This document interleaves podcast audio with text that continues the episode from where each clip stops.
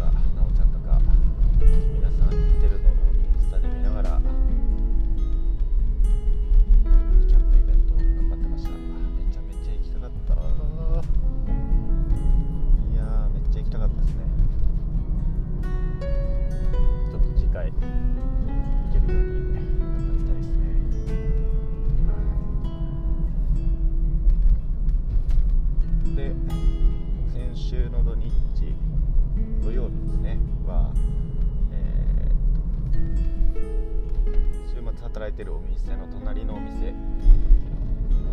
が GF8 っていうお店なんですけど、えースケボーのプールがあったりとかするお店で。えーっとそこであそこが飲食ですね。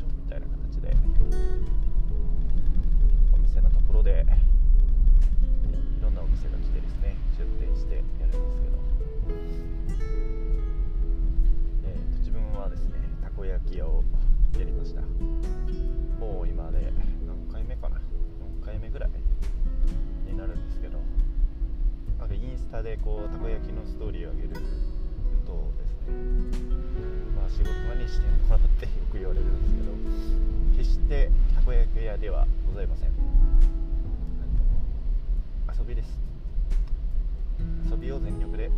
るっていう感じでたこ焼き屋をやってますので。あの たこ焼き屋でもいいんですけどねもう。たこ焼き屋では必要ないのでお願いします。なんか焼いててあのお客さん接客して「ありがとうございます」って言ったら食べた後にお客さん戻ってきて「どこで普段やられてるんですか?」めちゃめちゃ美味しかったです。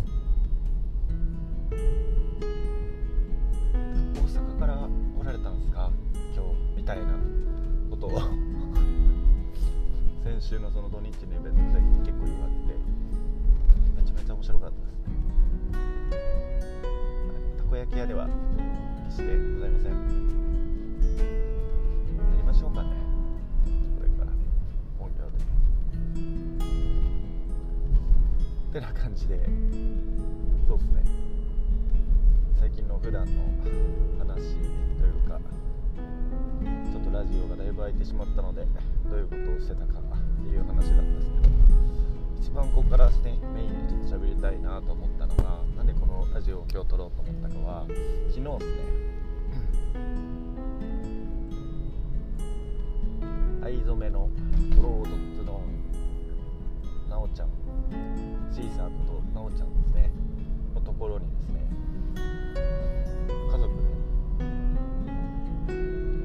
取り体験藍の種取り体験。に行ってきました。めちゃめちゃ楽しかったですね。家族でなんかそういうのに参加するっていうのがそこまでやったこともなかったんで自分にとってというか家族にとってもすごい新鮮でめちゃめちゃいい時間だったんですよ。行く時まず朝起きたら与謝野町が雪大雪ですね。吹雪だったんですよ。これやべえと思って。なんか下道でも朝ゆ出てゆっくり行こうかなみたいな。ドライブがてら家族でゆっくり行くかみたいな言ってたんですけどいやもうこれはやばいってなって急遽もう高速で向かったんですよ。そしたらあの天橋立から高速に乗って次宮津っていうところのインターチェンジなんですけどそこを越えた瞬間ピタッて雪も止んで全然積もってないしめちゃめちゃ天気いいっていう。あのピンポイントに与謝野町だけ大雪でしたね。多分京都でもあ上の方ですねあとは。いやーとんでもないやっぱ田舎っすね。雪は自分はの岩手盛岡出身なんで雪めっちゃ慣れてるでしょとか寒さ慣れてるでしょとかよくしょっちゅう言われるんですけど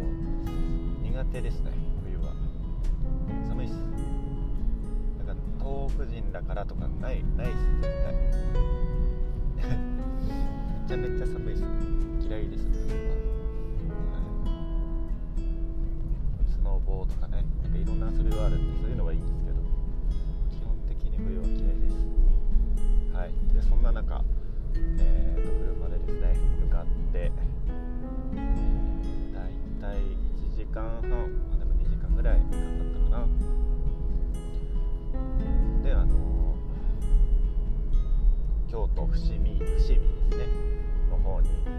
トロロツドンの工房があるので工房に12時50分1時からだったんですけどちょっとギリギリに着きまして、えーそこから結構皆さん集合されていてそこから畑に移るよみたいな話だったんですけど。りょうちゃんがねあとちょっとしたら来るからみたいな感じで待ってる間、えー初あいみょん猫を飼ってるんですけどなおちゃんは。あいみょんに初めて会ってきましたね。めちゃめちゃ可愛い。顔めっちゃ整ってるしめっちゃ可愛いの。と何よりあのうちの子があいみょんめちゃめちゃ楽しみにしてたの。会って触ってからもうあいみょんに会いたいあいみょんに会いたいがもう終始も終わるまで。ずーっと言ってましたね。でもなんか猫にうちは犬を飼ってるんであんまり猫に触れ合うっていう機会がなかったんでもうめちゃめちゃ嬉しかったみたいで。あいみょん最高っすね。ありがとうございました。でその後あの種をじゃあいざ畑に行ってっていうところでみんなで車に乗って、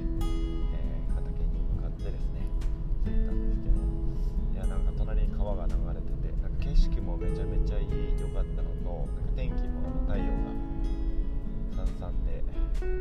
気温自体はそんな暖かくなく寒かったですけどもうほんと気持ちいい雰囲気の中種取りの体験をさせていただきました。いやー愛の種って想像つきます皆さん。俺はもう全くつかないくてしかも先月ぐらいまではピンクのすっごい綺麗な花畑だった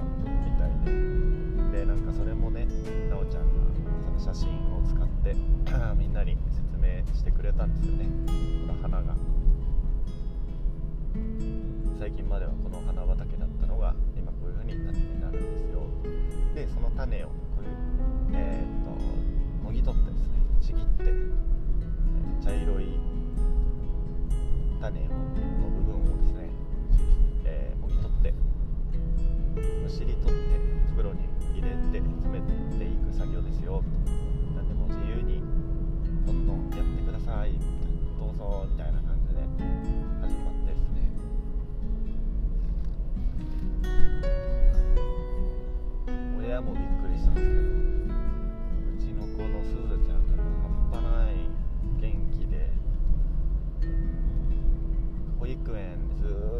姿を見てるわけじゃないじゃないですか。なんかこう子供たちも何人か結構いたのと結構な量人数18人ぐらい18人もいなか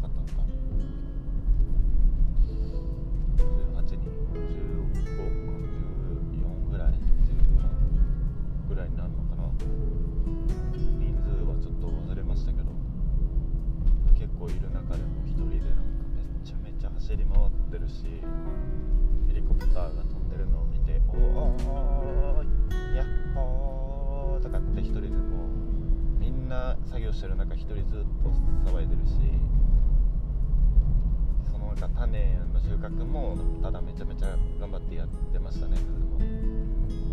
なんかああいう姿を見てあの連れてきてよかったなって思いましたね。うるさかったと思うんですけどちょっとでも盛り上げれたらよかった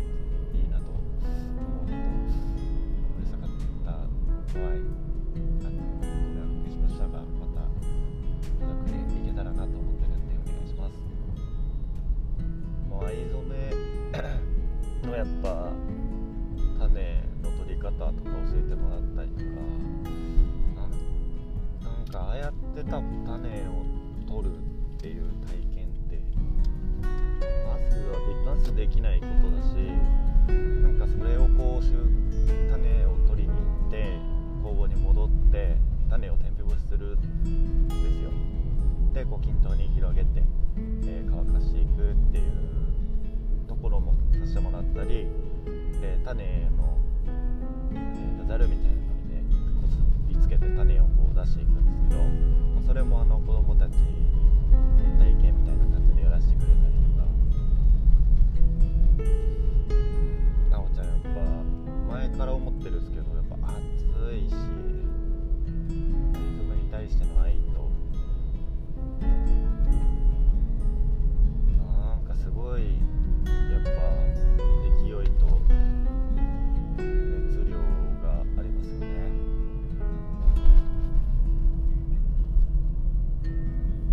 いやーなんかあの写真を使ってニコニコしながら楽しそうに説明みんなにしてたりなんか楽しそうに収穫してる姿を見てニコニコしてる表情を自分は結構写真を撮ったりもしてたんで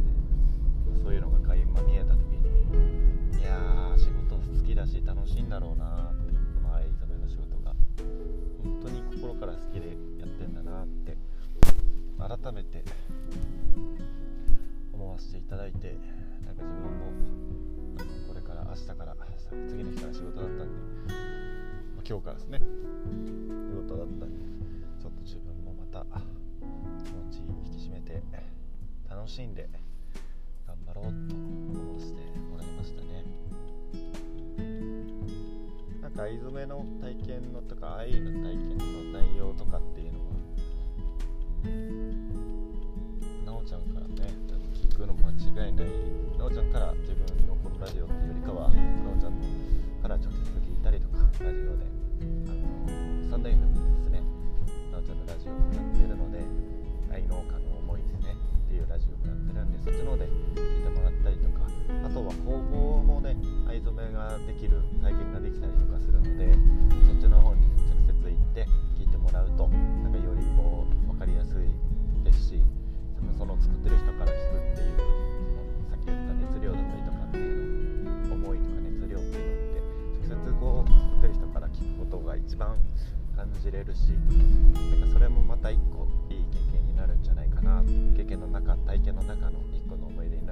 って思うんでぜひあの行ってみてください。はい。いやでもよかったっすね。すずちゃんまためちゃめちゃ楽しそうだったんですよ。あと自分の妻もめっちゃ楽しかったって最後言ってて帰ってきて帰ってる車の中でも。うん。なんか子供のなんかこう教育